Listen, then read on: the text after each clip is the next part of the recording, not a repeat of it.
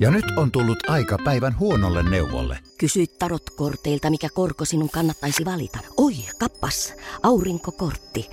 Voit unohtaa kaikki korot. Keskity vain sisäiseen matkaasi. Huonojen neuvojen maailmassa Smarta on puolellasi. Vertaa ja löydä paras korko itsellesi osoitteessa smarta.fi.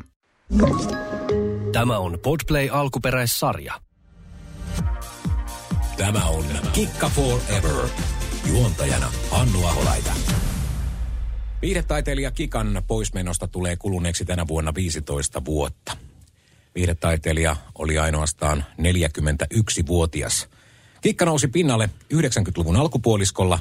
Jättihitit menivät kuin kuumille kiville, kansa viihtyi ja Suomen kansa rakasti. Tämänkertaisessa jaksossa vieraana mies, joka sai esitellä aikoinaan Kikan suurelle yleisölle TV:ssä ja vieläpä kahteen kertaan. Tervetuloa Kikka Forever-sarjaan Mikko Alatalo. Kiitoksia. Paljon on vettä virannut Tammerkoskessa ja paljon on sunkin elämässäsi tapahtunut. Sä oot ollut viihdetaiteilijana mitä, kohta 45 vuotta?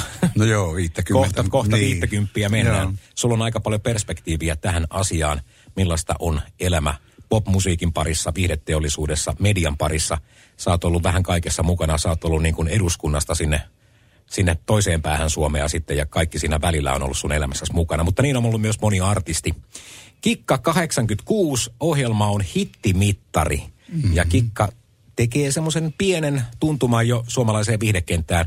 Edes yhden kerran kappaleesta ei tullut hittiä, mutta millaisia muistoja sulle tulee mieleen vuodesta en- 86? En kiinnittänyt kikkaan kovin suurta huomiota siinä vaiheessa. Totesin vain, että onpa nätti tyttö ja tiesi, että hän on Tampereelta ja, ja todellakin äh, kohtalaisen hyvä biisikin, josta ei tosiaan tullut mitään suurta hittiä.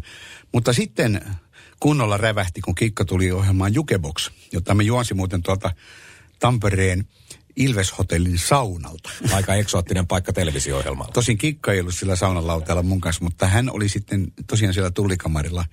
Konttisen Jokke teki siellä videon hänestä ja, ja 89 oli tämä Jukebox. Se rävähti kyllä todella suuresti. Hän lauloi seksikkäässä asussa biisin Mä haluan viihdyttää. josta tulikin sitten klassikkojen klassikko. Kyllä. Mutta niin tuli myös tästä TV-pätkästä.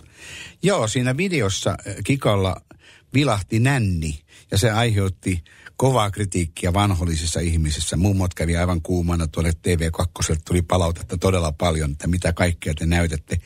Mutta äh, nuoriso ja varsinkin miehet ihailivat tätä rohkeaa naista. Ja nyt tänä päivänä jälkeen ajatellaan, että sehän oli tavallaan aika rohkea niin kuin itsenäisen naisen teko, teko se juttu, kun tänä päivänä vaaditaan naiselta tällaista. Mutta ilmeisesti se oli vahinko. Tämä mielenkiintoinen tilanne on niin kuin tuotannon kannalta, että jätetäänkö tämä pois vai mitä me tehdään. Joo, sieltähän tosiaan tuli viestiä, mutta Konttisen Jokke säilytti sen sitten sen pätkän ja, ja tuota, se ampaisi oikeastaan kikaa vielä suositummaksi kuin mitä hän olisi ollut sillä pelkällä biisillä, joka sinällään oli aika tarttuva biisi. Ja, ja tuota, toki hän sitten hyödynsi myös vanhoja kappaleita, niin kuin seuraavana vuonna hitti oli sitten Apina mies, joka oli alun perin Ami Aspelundin levyttävä kappale. Ennen kuin toi biisi julkaistiin, niin sanottajan mestari Juha Vainio oli käynyt vähän vakoilemassa Kikan keikkoja. Ja, ja, ja tavalla tai toisella miettinyt sitä, että mikähän sitä Kikasta voisi tulla. Ja toisaalta eihän se teksti nyt siinä biisissä on vielä niin kuin, sanotaanko näin, rajan yli menevä. Niin, kiihdyttämisbiisissä. Joo, mä muut se on Joo. viihdyttämistä ja kiihdyttämistä niin. tavalla tai toisella. Joo. Siinä tuotantoyhtiökin oli, tai tuotantopäällikkö, nuorempi Vainio, oli mukana sähläämässä jo siinä vaiheessa, mutta täytyy sanoa, että, että kyllähän Junnun, niin kun, joka oli yksi Kikan merkittävistä tukijoista loppupeleissä, mm. Ja, ja, ja, ja sitä koko ajan sitä kikkaa nostamassa, niin kyllähän se tilanne oli hyvin mielenkiintoinen, että oliko Junnulla ehkä erilainen näkemys siitä, mitä Kikan pitäisi laulaa. Koska sitten kun ne nuorempi Vainio astui kehiin, niin sitten hän pikkusen alkoi niin sanotusti, vaikka huumoria oli mukana aika paljon teksteissä, niin siltikin niin kuin, niin kuin sanotaanko näin, niin mentiin vielä pikkasen tuhmemmaksi. Tämä on jännä, kun tätä vertaa 80-lukuun. Meillä oli mm. Mona Karitaa ja pari muuta pilauttajaa, niitä hirvoset, niin kuin itsekin kerroit, niin oli, olivat tavalla tai toisella tehneet jo jotain Joo, pikkutukumaa. siis 60-luvulla jo Anita Hirvonen ja semmoinen Lola-niminen taiteilija tyttö, niin ne esiintyvät läpinäkyvissä paidoissa ja siihen aikaan myytiin jopa tavaratalossa näitä läpinäkyviä paitoja ilman rintsikoita. Naiset niin halusivat osoittaa, että he eivät ole rintsikoiden vankeja ja minihamme kuului siihen sitten kanssa ilman housuja. Tästä oli muun muassa juttu, että Oulun järjestötalolla hymylehdessä juttu, että tytöt ihan selvästi istuivat siellä ilman housuja. Et se oli sitä seksuaalisten rajojen rikkomista ja tavallaan Kikka niin kuin seurasi tätä samaa hommaa. Toki mähän oli myös sitten juontanut tv sellaisia tähtiä, kuten muun muassa italialainen Sabrina, jolla näkyy vähän enemmänkin kuin nännit. Se on ihan totta. Ja se oli uima-altaalla siinä ja siitähän tuli legendaarinen versio. Ja myös sitten tosiaankin, tosiaankin tuota Samantha Fox, joka oli esiintyi myös näissä TV-ohjelmissa ja, ja hän on nyt kun mä vakuuttanut nämä rintansa. Niin hän kävi muun muassa Nilsian tahkovuoressa ensimmäisen keikan Suomessa ja siellä oli maaseudun poikia vaikka kuinka paljon katsomassa ja vanhoja äijäkin, että mikä tämä tämmöinen, vaikka kyllä kai niitä ennen on piikolla ollut isoja rintoja ennenkin Suomessa. No se on totta. Ja muun muassa suomalaisessa maalimainoksessakin oli. Eli, mutta tässä oli vain semmoinen aikakausi, että niin kuin tavallaan haluttiin rikkoa näitä tabuja ja, ja tavallaan naiset oli rohkeampia ja tänä päivänä se nähdään niin kuin myös siviilirohkeutena mutta silloin totta kai se oli niin kuin joidenkin mielestä ihan puhdasta seksismiä ja, ja, ja ehkä se musiikkikin vähän niin kuin tahtoi jäädä taka-alalle. Mennään Kikan matkaan ja, ja, ja siihen persoonaan. Se Kikan menestyskausi, se jatkuu noin seitsemän vuotta ja, ja siihen mahtuu todella paljon asioita. Ö, keikkoja tehtiin aivan älytön määrä. Sun ympärillä on äärimmäinen niin kuin ilmiö meneillään, joka on kuin pulla taikina – Sä itse tiedät sen menestyneenä artistina ja näin poispäin. Seitsemän vuotta, niin se on, se on semmoinen pätkä jo ihmiselämää kuitenkin, että, että, että miten sä jaksat ja miten sä koet sen. Kun Kikka nousi vähän niin kuin kansakunnan kaapin päälle ja hänestä tuli supersuosittu artisti, niin millainen hetki se on artistin elämässä, kun sä tajuat olevas niin kuin – semmoinen, joka vähän niin kuin näyttelyesine, että sua viedään paikasta toiseen ja sitten kansa hurraa ja taputtaa ja sitten sä seuraavan paikkaan. Se on ihan käsittämätön tunne. Eihän mä voinut tajuta esimerkiksi sitä itse vuonna 76, kun olin suosikkilehden ja näiden erilaisten karvapääpörssien ykkönen Suomessa. Hazardi-biisi oli silloin kova hitti. Ja jotkut rocklehdetkin pitivät, että Alatalahan on yksi parhaita Suomen rocklauluja. Sitten kun voitin syksysäveliä, niin sitten mä olin Suomen huonoimpia rocklauluja. Ja vasta nyt olen saanut tällaisen rehabilitaation, eli nyt oli Soundilehdessä iso juttu, että kyllä se Alatalos teki oli ihan, ihan hyvä. Ja mä uskon, että Kikka joutui taistelemaan tämän saman ongelman kanssa, että tietyt rockpiirit eivät häntä hirveän paljon arvostaneet. Ja sitten hänet ehkä nähtiin liian paljon vain pelkästään tällaisena seksihahmona, erilaisena Barbiena. Ja se ei pidä sillä paikkaansa, että mä olin samoilla keikoilla hänen kanssa. Ja tota, hän oli hyvin lämmin, lämmin ihminen, hän, paitsi että hän oli myös niin kuin yksityisestikin lämmin ja ystävällinen, niin hän oli siellä lavalla semmoinen koko perheen artisti. Vähän niin kuin meikäläinen silloin känkkäränkä keikoilla, että hän viihdytti niin mummot kuin lapsetkin. Ja hän oli varmasti monien pikkutyttöjen idoli myös, että se kaikki pukeutuminen ja muu, niin se oli semmoista esikuvaa. Ja, ja todellakin niin sitä ei varmaan monet tuolla Helsingin päässä nämä suuret kriitikot niin kuin eivät tienneet ja, ja pitivät häntä jotenkin niin kuin kovana mimminä. Tai se ei niin kuin pidä paikkansa. Että tätä tuotetta tehtiin niin kuin ehkä mediamielikuvassa niin kuin kuolaville äijille. No siinä oli vähän sellaista, koska muistatte jopa mun roudarini erehtyi tähän juttuun. siis roudarini Espe oli mulla mukana, kun me oltiin yhteisellä keikalla tuolla jossain maaseutumessuilla keskellä päivää. Ja todellakin Espe oli ihailut levykannessa kontallaan seksikkäänä poseeraavaa kikkaa, joka oli todella herkkupalan näköinen ja märkä uuni maaseudun peräkammarin pojille. Ja me tulimme sinne pukuhuoneeseen ja Espe alkoi ihmettä, että missähän se levykannen kikka nyt sitten on. Ja siellä nurkassa istui pukuhuoneen penkillä äh, ihan ilman meikkiä, siistin näköinen nätti nainen ja tavallisessa arkiasussa. Ja siinähän se kikka oli. Eli hyvin paljon sen kikan juttu oli myös sitä imageä, sitä mielikuvista, mikä hänestä luotiin. Juuri näin.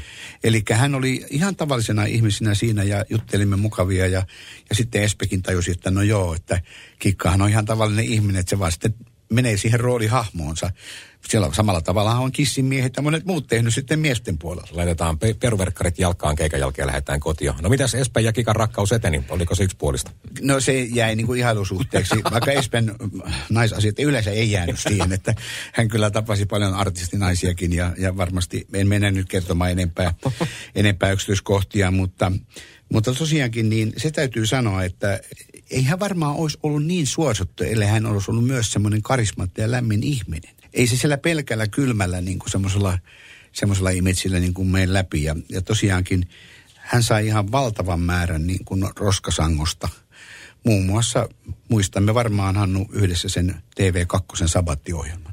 Kikka oli vieraana siinä vuonna 90 keväällä ja ohjelmassa reposteltiin erilaisten artistien imageä. Muun muassa Irviniä ja, ja Kikkaa ja toimittaja Tapani Ripatti tölväisi Kikkaa, että hän on nainen, jolla kaikki on hartioiden alapuolella.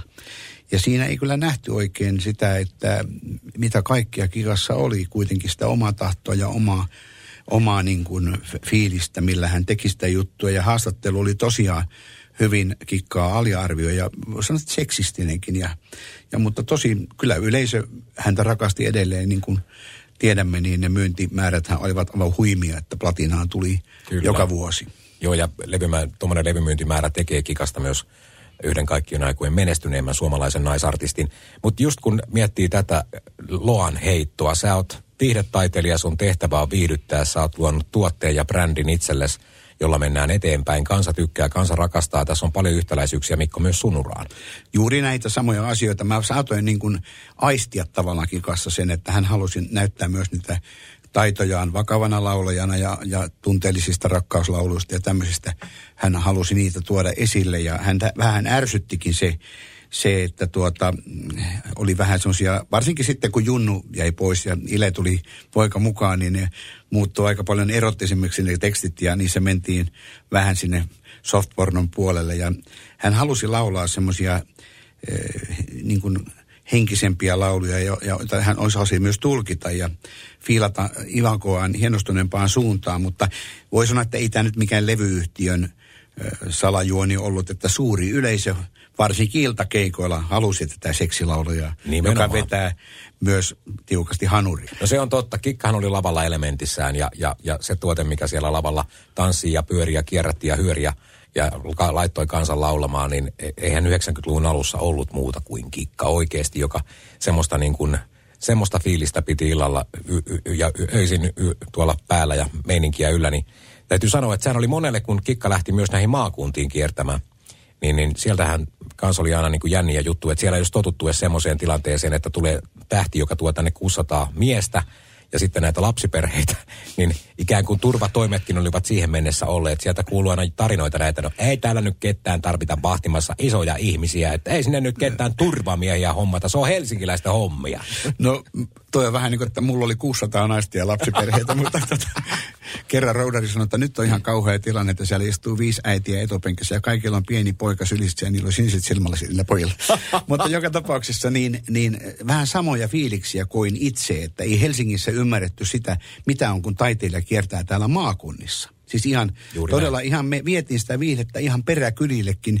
Ja ne kesäjuhlat monissa paikoissa oli juuri niitä paikkoja, missäkin kakin kävi. Ja, ja todella, todella tuota niin, luotiin sitä hyvää fiilistä ja ilmapiiriä siellä. Ja, ja äh, jossain vaiheessa tämä muuttui niin kuin Helsingin lehdissä ja kulttuuripiirissä niin kuin kämpiksi.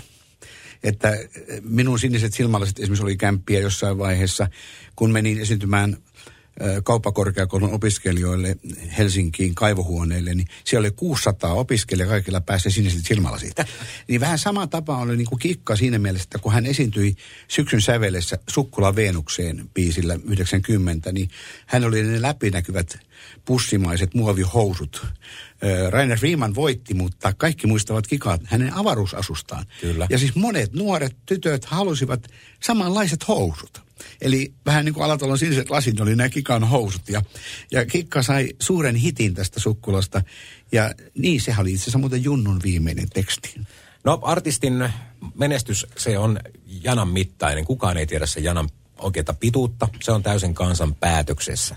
Ja kun Kikka saa tuommoisen roskaämpärin niin kuin niskaansa, jota tulee todella paljon, se määrähän ei ollut vähäinen. Mm. Ei se osaa edes laulaa. Tämä on täysin roskaa, tämä on kaupallista roskaa. No Suomessahan on yritetty myydä aina, ostaa hyvä ei-kaupallinen levy. Mun mielestä kikka kovettu niissä, niissä vuosissa, kun sitä roskaa alkoi ja sitä lokaa tulla, niin kikka kovetti myös kuortaan aika paljon.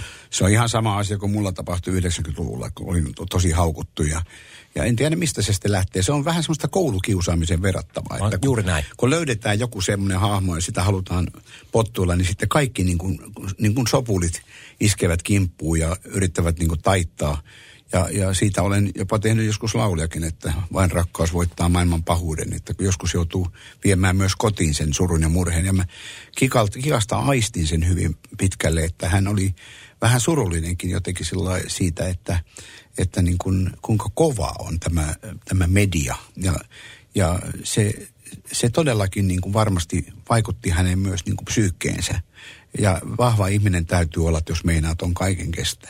No, levyjä myydään 350 000 kappaletta. Sä artistina tosin tarkkaan tiedät, mitä se tarkoittaa. Öö, siinä täytyy olla hyvin tarkka ja aamulla niin kuin sun täytyy olla liikennainen. Päivisin sun täytyy ehkä olla äiti ja koti, kotiemäntäkin siinä samalla. Ja sitten kun kello on 16, niin sitten lähdetään vasta töihin.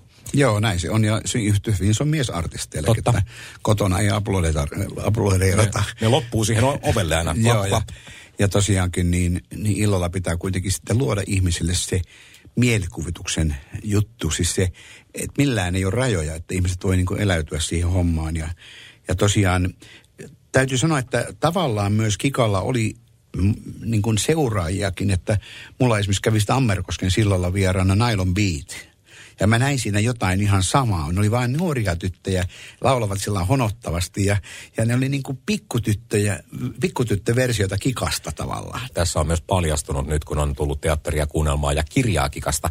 Asia, jossa Kikka itse asiassa otti levyyhtiön yhteyttä hän haluaa tehdä samanlaista musiikkia kuin Nylon Beat. Mm-hmm. Ja Kikalla oli vähän niin kuin hampaankolossa sitä, niin kuin, että minkä takia hänelle ei tehdä näitä biisejä. Totta kai se niin kuin vanhemmalle artistille on kova paikka, varsinkin naiselle. Ja vielä sama levyyhtiö, että tavalla sama, tai toisella mm. se niin kuin paistaa sieltä läpi. Joo, ja tosiaan tytöt tulivat Nylon Beatin tytöt Tammerkosken sillalle ja ne halusi laulaa tausto, taustanauhien päälle, koska ne oli aina vaan laulanut taustanauhien päälle.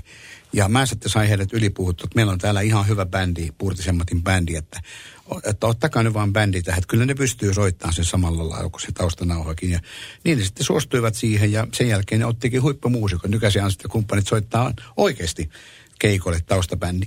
Mutta sitten jos ajatellaan Linda Lampeniusta, niin hän oli myös omalla tavallaan niin kuin samaa jatkumoa, mitä Kikka oli aloittanut. Hän oli myös kansainvälisesti tunnettu, että hän soitti sitä viulua ja meni kyykkyyn ja oli nahkapukua ja näin, että siinä tavallaan niin kuin luotiin myös sitä samaa imageä, että Kikka oli niin kuin tavallaan ollut uran uurtajana tässä monella tavalla. Miten sä näet, jos sä mietit sitä, niin oliko Kikalla oma tahto tehdä se tähän suuntaan vai oliko siinä niin kuin levyyhtiöpainetta ja imakopainetta sitten muualta?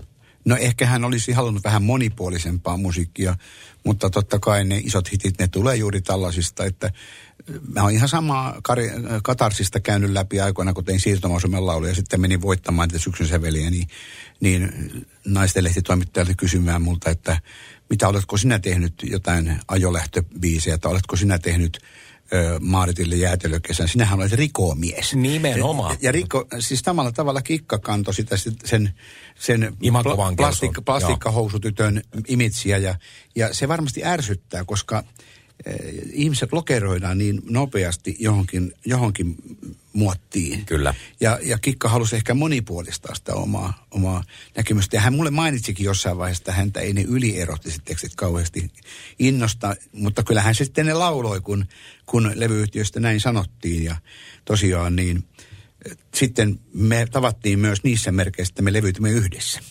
Kikalla oli kuitenkin kova työmoraali, että vaikka, vaikka mentiin lujaa, keikkoja tehtiin hurja määrä, niin aikataulut pidettiin ja tiedettiin, että hommat hoidetaan ja kansan on viihdyttävä, jotta, jotta tämä homma toimii. Ja Kikan työmoraali varsinkin hulluna vuosina oli kyllä, olin sitä niin monta kertaa itsekin todistamassa noilla keikoilla, niin, niin, niin, niin kyllä hän oli tarkka. Hän, hän tietyllä tavalla halusi hoitaa sen homman ja sen jälkeen hän halusi ehkä jakaa muutama hetken. Nimmareita oli valokuvahetki ja sen jälkeen hänet piti niin kuin näkkiä tästä paikasta kuljettaa pois, koska tämmöinen turvaongelma oli oikeasti olemassa. Joo, ja se on siis se koko esiintyminen, niin sehän on tavallaan mielikuvituksen tuotetta. Se on sellainen niin kuin vähän ha, semmoinen teatterihahmo, että se tulee siihen paikalle, se on siinä hetken ja lähtee.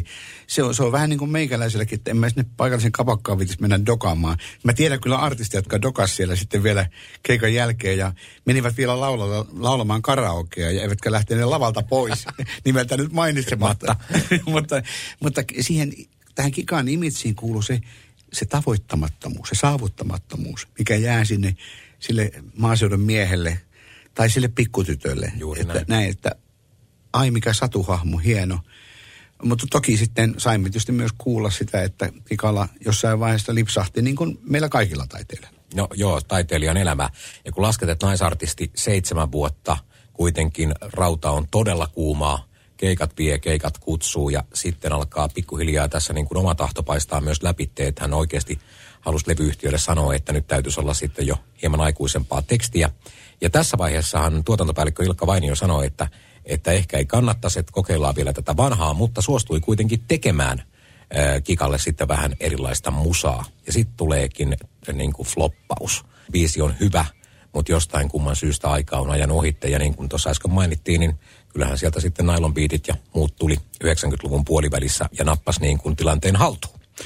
No siinä on monella artistilla käynyt, jos mä otan esimerkiksi itsestäni, niin 80-luvun alkoi ihan hurjaa, että joka paikassa oli väkeä ihan mielettömästi, kun oli voittanut syksyn säveliä. Ja samalla sain laulaa niitä pohjoisen lauluja ja, ja lauluja ihmisten elämästä, miten maalaspöyletytölle kävi kaupungissa. Mutta sitten kun tehtiin lähiörapsodia ja muuta, niin ei ne enää mennytkään, koska radiot ei soittanut sellaista musaa, mikä oli kantaa ottavaa ja yhteiskunnallisesti eh, tiedostavaa. Sama kävi Kikalle, että ei ne välttämättä ne ihanat rakkauslaulut, mitä hän halusi laulaa, niin ne ei ehkä välttämättä enää puru sitten siihen, siihen samaan yleisöön. Että on siinä vähän yleisölläkin vastuuta niin kuin tässä asiassa. No mitäs mieltä sä oot? Sä oot kuitenkin nähnyt artistielämää melkein 50 vuotta.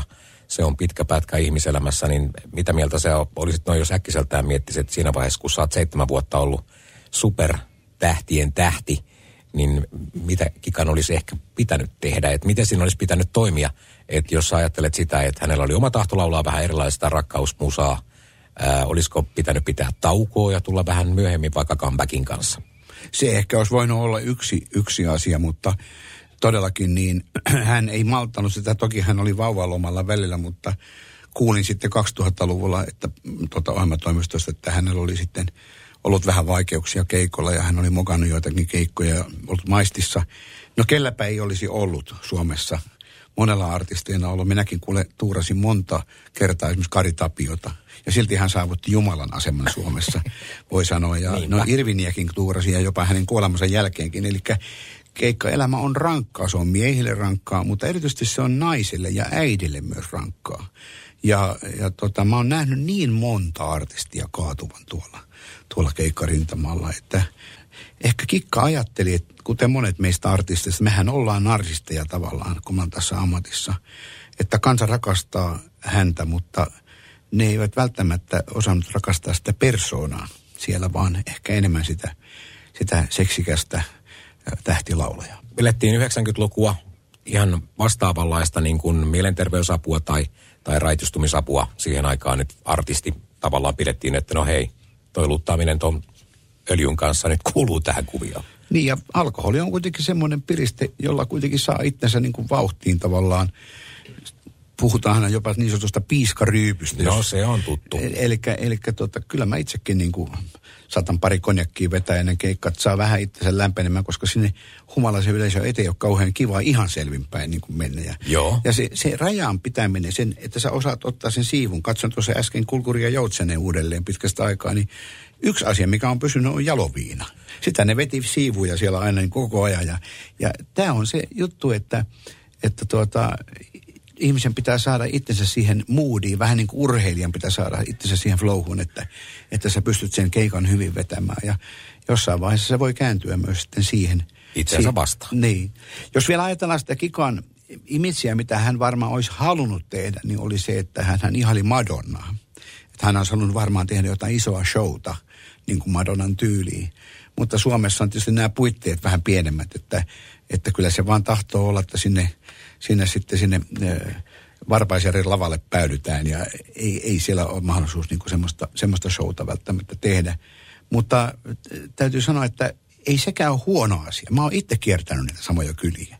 Se on hieno juttu, että joku vie tämmöistä tämmöistä ikään kuin mielikuvituksen tuotetta, eli naista, jota kaikki ihailee, niin vie sinne. Tarina, kun se jatkuu, sitten siirrytään jo niin kuin melkein 2000-luvulle, ja kuten itse sanoikin tuossa, niin ö, monelta rintamalta kuuluu juttuja, että, että tässä on, ei ole mennyt työpaikat ja työtielaisuudet niin kuin ihan maaliin, on, on tapahtunut ikäviä asioita. Artistilla pitäisi soida herätyskellot siinä vaiheessa, että onko mä työkuntoinen. Joo, tämä on tietysti se ikuinen ongelma, mutta tähän on ollut aina ihan sieltä lailla kinnustasta lähtien, että, että se tähteyden imu ja vetovoima, se on niin suuri, ja sitten kun sä et enää ole siinä valokeilan keskiössä, on tullut kaikki muut ja mennyt oikealta ohi, niin, niin se, se tyhjyyden täyttäminen, niin se on, se on tosi vaikeaa ja se fiiliksen saaminen, ja, ja kyllä siinä niin kuin moni joutuu niin kuin nöyrtymään tavallaan, ja sitten voi ehkä jossain vaiheessa tehdä comebackin jollain tavalla – mutta mm, todellakin, niin mä tapasin Kikan ö, siinä 2000-luvun alussa. Me levytimme yhdessä. Ja hän oli silloin kyllä ihan hyvässä kondiksessa. Ja hän tuli tuonne studiolle ja, ja tuota, mä tiesin, että hän oli laulanut duetteja muun muassa Tapion, Kari Tapion kanssa ja näin. Ja, ja se oli tosi kiva tilaisuus. Ja me puhuttiin siellä myös tästä elämästä ja, ja mä tiesin hänen monipuolisuutensa ja – Mä tein silloin semmoisen, kun tämä Tammerkosken sillalla oli kovin suosittu ohjelma televisiossa. Meillä parhaimmillaan 800 000 katsojaa kesällä, kesälläkin on huima määrä. määrä niin tuota, mä tein semmoisen suosituimmat yhteislaulut levyn ja siinä oli mukana myös Pate Mustjärvi ja, ja Heikki Salo ja monta muuta tuttua, jopa Kari Kuua laulun tekijä laulamassa da da da da. Ja, ja mä ajattelin, että tehdään Kikan kanssa tällainen lievästi parodinen versio Tahdon olla sulle hellä biisistä. Rakastettu 70-luvun D-armiklassikko. Yksi Suomen eniten myydympiä singlejä. Se on edelleen näin. Joo, ja tota, tavallisesti esitin sen keikalla niin, että mä matkin sekä Dani että armia. Että mä aloin sitä falsettina sitä armiosuutta. Mutta nyt halusin Kikaan sitten mukaan ja hän sanoi, totta kai minä tulen. Tämä on ihan ihana ajatus. Ja hän purjehti sitten, purjehti sisään studioon ja, ja tuota, e, meillä oli tosi hauskaa, kun me tehtiin sitä ja, ja hyvä tunnelma ja ja ei ollut tiedossa ollenkaan, että, tämä, että hän olisi ollut jotain masennusta tai muuta, mutta niin ilmeisesti oli, että hän oli myös aika paljon surua täynnä. Miten sä Mikko näet itse tuommoisen niin kuin artistielämän, artistin maailmankuva, kun sä vertaat sitä siihen vaikka omaan elämään, että kun nämä kaksi tässä niin kuin menee vierekkäin, yksi sama hahmo, mutta sitten on tämä kotipuoli ja sitten on tämä artistipuoli, niin kuinka raskas se on? On se tietysti ja pitää niin kuin pystyä pitämään hallussa. Se kotirintama on tosi tärkeä, mutta eihän Kikalla mitään ongelmaa ole.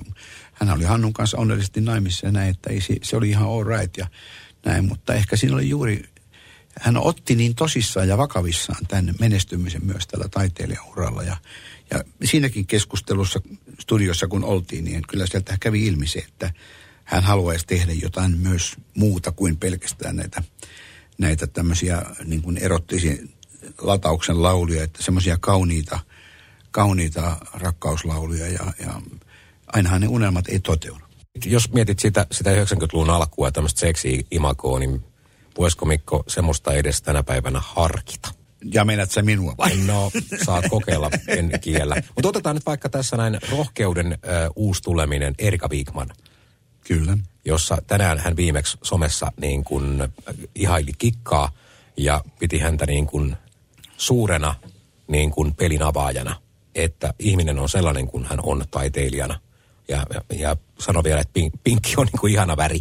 Mä näen Erikassa jotain yksittäisiä samanlaisia piirteitä kuin Kikankin roolissa hänen, hänen lavapresenssissään ja, ja näin poispäin. Ja ehkä nyt tekstitkin tässä viime aikoina, Ciccioliinat ja syntisten pöydät ovat ripauksen ehkä sinne Kikan suuntaan meneviä. Kyllä siinä varmasti on tätä, mutta mä luulen, että Erika on niin monipuolinen ihminen, että hän voi sitten siinä vaiheessa, jos ei enää tällainen nuoren tytön imitsi, eh, tämmöinen, jossa erotiikkaa on vahvasti mukana, niin jos se enää myy, niin tota, kyllä mä luulen, että Erika löytää varmasti sitten teatterin palkelta tai jostain muualta, muualta sitten kyllä varmasti oman paikkansa. Ja, ja siinä mielessä hän on, hän on todella lahjakas, mutta mm, jotenkin se on se, semmoinen, että tuota, tänä päivänä se on muuttunut tämä tilanne sillä, että että se, mikä silloin oli, kun Nänni vilahti, niin 90-luvulla, niin se oli niin kuin kova juttu. Niin se tänä päivänä enää semmoinen asia, että se on se pääjuttu, vaan niin kuin olen itse laulanut, että tytöt tahtoo pitää hauskaa ja ne puuroja keittelee, niin nykyään naiset on niin, kuin niin vapautuneita ja ne on jo niin kuin itse tietää, mitä ne haluaa. Siinä on melkein me jätkät ollaan heikommilla siinä suhteessa, että, että ne on murtaneet niitä kahleita. Ja siinä mielessä on hienoa nyt, että kikka on nostettu myös siihen siihen ikonin asemaan. Että hän oli yksi niitä ensimmäisiä, joka mursi näitä. Ja sieltähän se lähti jo 60-luvulta Anita Hirvosen läpinäkyvästä paidasta. Mutta että siis, et, sitten niin kuin Kikka oli tekemässä tätä women's libbiä tavallaan, että nainen saa tehdä mitä haluaa. Ihan samalla tavalla kuin ehkä Tuve-elokuva näyttää naisten välisestä rakkaudesta. Itsekin on siitä tehnyt laulut. Mies menettää naisen toiselle naiselle. Että nyt, nyt siinä voisi olla jotain muitakin tämmöisiä niin kuin, poikkeavuuksia tavallisista semmoista perusheteroperheistä tänä päivänä, jos tämmöinen uusi kikka tulisi. Että, että on, nythän on ollut jo myös miehiä, jotka Euroviisussa esiintynyt niin kuin naisen hahmossa. Niin tämä on kaikki nykyään sallittua. Kaikki rajat on aukaistu jo. Mutta se täytyy sanoa vielä kikasta, että hänessä löytyy myös se tietty herkkyys ja ja se, että hänen esikuva oli Marilyn, joka on sulonen ja toisaalta haavoittunut hahmo, että että sama mikä oli Armi Aavikossa, se tietty viattomuus. Että vaikka Kikalla oli sitä rohkeutta niissä teksteissä, niin hän oli jollain tavalla niin kuin viaton. Hän teki sen niin kuin sillä tavalla, että hei come on, mä laulan tässä näitä lauluja, mä oon vähän niin kuin miestenkin tekemiä, mutta, mutta mä oon itse niin kuin nainen ja mä oon itse herkkä. Ja se tuli mun mielestä läpipaistoi sieltä. Siellä kun oltiin siellä maalaismessuilla, niin hänestä tuli semmoinen, mulla tuli jo välin mieleen melkein semmoinen niin kuin lastentarhan hoitotäti melkein, että hän se otti sen yleisö sillä niin kuin, niin kuin mukaan. Sitten tämäkin voi olla ärsyttävää joillekin kriitikoille, että koska rokin ideahan oli se, että se ei saa viihdyttää, vaan se pitää suututtaa. Ja sen yksikin artisti lauloi tuossa vähän aikaa sitten vieläkin vanhana miehen, että voi kun mua vituttaa. Tämä niin paljon vituttaa. Koko kolme minuuttia sitä vitutti. Mutta Kikan tehtävä on ihan toinen.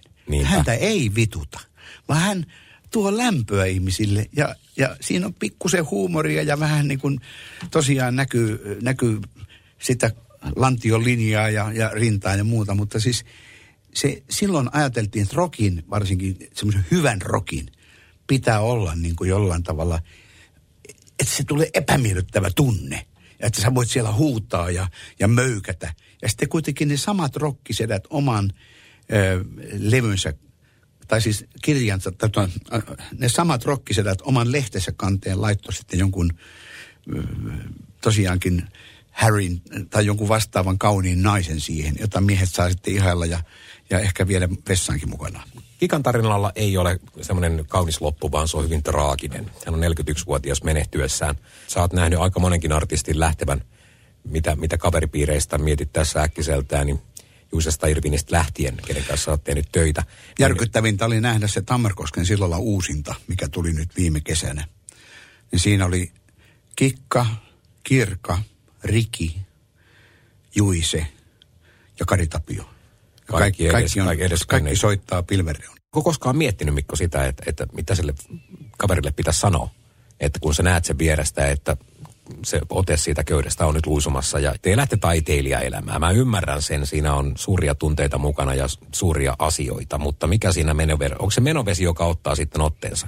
Menovesi on se, joka kiihdyttää sen keikan ja jos, jos pohjimmiltaan siellä on vielä ujo taiteilija, niin se saattaa tarvitakin sitä rohkaisua ja, ja se jossain vaiheessa se kuningas alkoholi saattaa alkaa ottaa sitten niin kuin vallan sitä ihmisestä. Ne oli niin erilaisia tarinoita kaikki nämä, mitä äsken tässä mainitsin. Mm. Rikihän sairastui ja sitten Kirka myös sairastui. Ja, ja Karin oli, mulle, Karin mä näin hyvin läheltä, kun hän oli Tamarkosken sillalla vieraana. Hän oli ollut kadoksissa, mä soitin, että missä sä oot. Tutsa maanantaina nauhoituksiin. Kari sanoi, joo, minä tuun Mikko, mutta mä otan vielä Reksin kanssa itkukännit. Mä oon ollut kolme vuorokautta kaminen mustana. ja se tuli, ja seuraavana päivänä hän sai slaagin. Niin. Mutta hän sai uuden elämän sen kautta sitten, monta vuotta. Hänen suosio päinvastoin lisääntyi vielä. Jokainen kyläjuoppo tuolla ajatteli, että minäkin voin tämän tehdä, kun Kari Tapio sen teki. Ja kyllähän Jussikin oli tavallaan niin kuin ihanne. Hän oli kuin kolkatalla sellainen sijaiskärsiä, että hän oli esijuoppo niin kuin muiden puolesta, niin kuin oli Irvinikin. Että, että kaikki sanoivat, että no sehän elää taiteilijaelämää, bohemielämää. Mutta naisen osalta se on paljon traagisempi juttu. Koska naisen pitää kuitenkin tuoksua hyvälle. Ei se saa tuoksua vanhalle oksennukselle. Pullan tuoksunen. Niin, pullan tuoksunen, vaikka se olisi niin kuin seksibommikin, niin sen pitää olla hyvän näköinen ja pitää itsestään huolta. Hedelmäpommi. Niin, pitää itsestään huolta. Eli tässä vaiheessa voidaan miettiä asiaa myös sillä lailla, että sen naisen pitäisi juoda vähän niin kuin salassa. No joo, siinä tulee vähän se, mutta että miehille ehkä hyväksytään paremmin tämä tietynlainen rappeutuminen, mikä jokaiselle tapahtuu jossain vaiheessa. Ja, ja ne odotukset on ihan hirveät, siis naista kohtaan ja siihen ulkonäköön myös, että, että miten hän sen säilyttää mahdollisimman pitkälle. Ja kyllä siinä kuulkaa hulkkoskan tyyppistä meikkaajaa tarvitaan monta kertaa tuolla noissa erilaisissa viihdebailuissa, kun eri artistia paklataan naisartistia kuntoon. Kuntoon. Ja kyllähän miehiltäkin vaaditaan tänä päivänä jo, että ulkonäöstä pitää huolta. Ehkä me ollaan sillä vähän erilainen yhteiskunta kuin Ruotsi, jossa kaikki on aina niin tip-top ja fiinistä. No mutta hei, se on, se on Ruotsi se. Paitsi Ulf Lundell, joka saa olla, saa olla julkinen juoppo, mutta, tai sai olla. Mutta joka tapauksessa niin, niin mä luulen, että se siihen liittyy kaikki nämä asiat. Ulkonäköpaineet, se millä sä sen menoveden pystyt käyttämään niin, että sä oot kuitenkin vauhdissa, kun sä esiinnyt. Kaikenhan sä teet sen yleisön takia. Sehän on se juttu kuitenkin viime kädessä. Sieltähän sä saat sen palautteen. Ja, ja se antaa sen tyydytyksen, että olipa hieno keikka tänään. Ja mä luulen, että Kikka eli ihan tätä samaa fiilistä. Seitsemän vuotta, kolme ja puolista tuhatta myytyä albumia. 15 vuotta on siitä aikaa, kun Kikka poistui keskuudestamme. Sen jälkeen on Kikka ollut vielä otsikoissa yli tuhannessa lööpissä. Sieltä on tullut kuunnelma, sieltä on tullut teatteria, nyt tuli kirja ja nyt tulee elokuva. Onko Kikasta tulossa tämmöinen Marilyn Monroe-ilmiö? Mä ei lu- poistu koskaan.